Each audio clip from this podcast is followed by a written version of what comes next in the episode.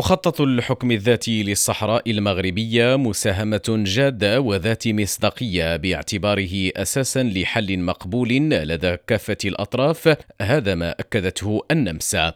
وفي إعلان مشترك صدر عقب اجتماعنا اليوم بالرباط بين رئيس الحكومة عزيز خنوش والمستشار الفيدرالي النمساوي كارل نيهامر.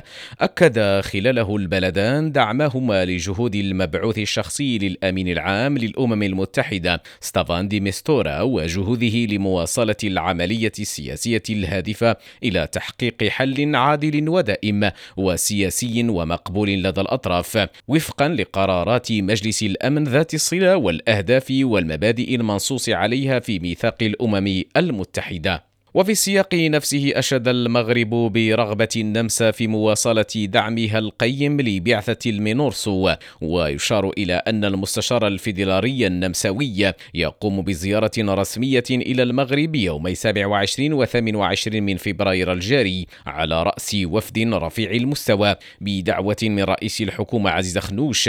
هذه الزيارة تندرج في إطار الاحتفاء اليوم بالذكرى المئتين وأربعين لإقامة العلاقات الدبلوماسية بين النمسا والمغرب منذ 28 من فبراير 1783